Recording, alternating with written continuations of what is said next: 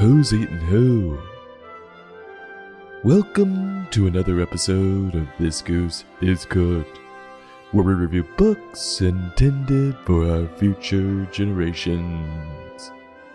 Today's book, How to Eat a Book, by Mrs. and Mr. MacLeod, Published by Union Square Kids.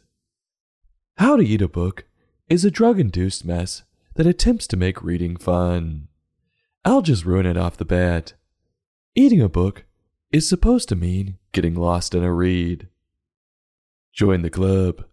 At This Goose is Cooked, we get lost in reads every day. Well, will this book get us excited about reading? Or will we have trouble pooping tomorrow? Well, bring a paper shredder and some milk Grab your books if you got 'em, and let's get cooking. We open on a girl sitting in a comfy chair at her grandma's house, getting ready to dive into a good read. Ah! Quote. The book ate her. End quote. Ooh, where did she go? Do do do do do do do do. All we see is the book upside down on its pages. Who cares about the girl? That's a great way to ruin a book. Some people have no respect.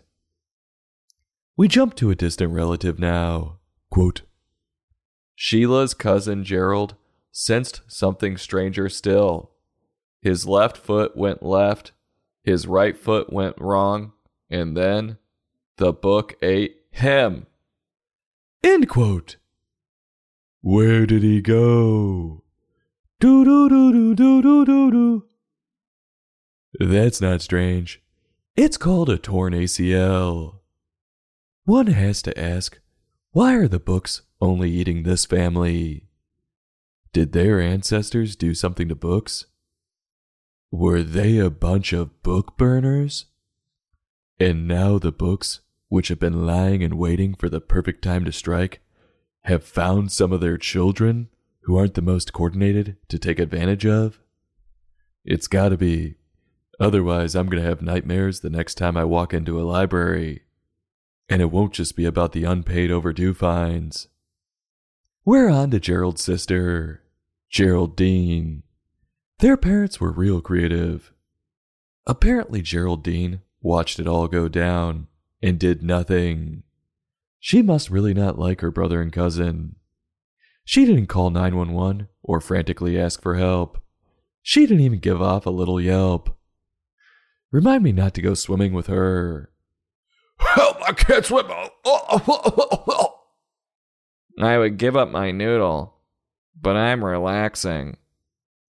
So, what exactly does Geraldine do? Well, she's like, if you can't beat 'em, join 'em. So she grabs the biggest book she can find. Maybe I was wrong about her. Is this her way to prove a point and send a message to all the other books? Don't mess with this family? If so, that's pretty brave. And what do you know? The book doesn't eat her. Must be a chapter book. Oh, wait, it did. So now these children are just swirling around deep in the bowels of these books, unable to make any contact with the outside world. And while inside, Sheila asks a question. What's the question, you ask?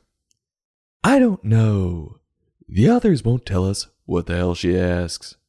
Maybe I'm just missing a page. But we can see her rocketing off with smoke flying out her ass. She must have been getting eaten on the John. That's where I get some of my best reading done, too. We jump inside Gerald's book, and I gotta say, none of this makes any sense. It's like the MacLeods are stopping themselves from building a story, or got writer's block and just decided to leave key details out. But we see Gerald playing hide and seek with a monster. Is this a repressed memory? Before we can find out, we jump to Geraldine, because we have to. Quote, Geraldine tore through the pages to a time where being terrible was terrific. End quote. So, 2020 to the COVID pandemic? But what do you know?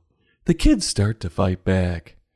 And then the books are like, oh no, does somebody have some Pepto Bismol? These kids aren't sitting right. And, what? No way! The kids are eating the books now. Talk about a complete turn of events. I haven't seen this much munching going on since after the Tegan and Sara concert. These poor kids, their throats have to be getting paper cuts.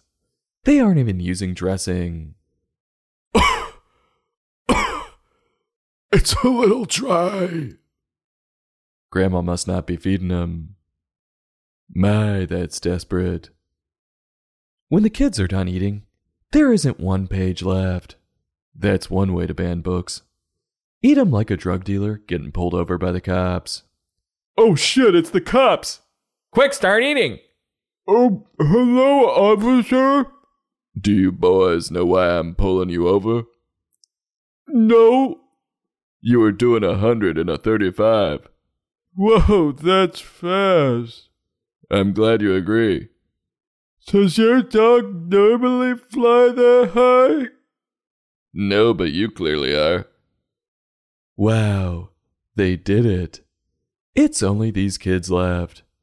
And Sheila keeps asking questions that we never get to hear what they're about. It's frustrating. And Gerald's got himself bent like a pretzel in a bookcase. I don't think there's much hope for that one. And his sister is screaming in the library. She's a menace. How's a guy supposed to look at pictures with all this racket? And we end on some hippie mumbo jumbo about eating the book and then letting it eat you. I'm sorry, I'm in a wonderful relationship. What's the moral to this? It's that reading's fun! Which makes one wonder if reading was so fun, why would I need to be told? I do it every day. Wouldn't it be something I would figure out myself? This is like telling someone to like Brussels sprouts. Maybe they will, maybe they won't. Maybe they won't be able to, because it gets them gassy and bloated. I don't know. But I wouldn't force it on someone. This strategy isn't going to change anyone's mind. In fact, it'll turn off more people than it turns on. What do I think of Mrs. and Mr. MacLeod's work? He must have taken her last name. This one's got a lot of fanfare and didn't come close to living up to the hype. The writing was choppy and bounced all over, without giving definitive answers to anything.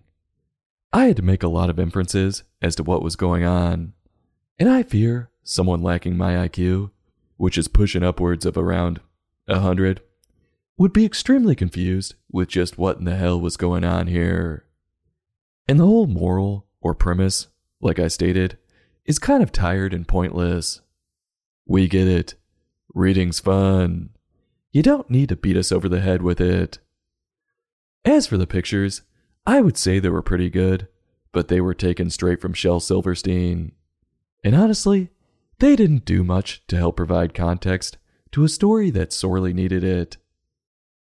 If you're someone who loves to read but wants to rub it in on those who struggle, read this one out loud. On a scale from 1 to 5, I'm giving this book a 2.1. I'll have a taste, push it around to make it look like I ate it, but I'm stopping when someone tries to force me to eat it. This goose is cooked. Join us next time for another in depth book review.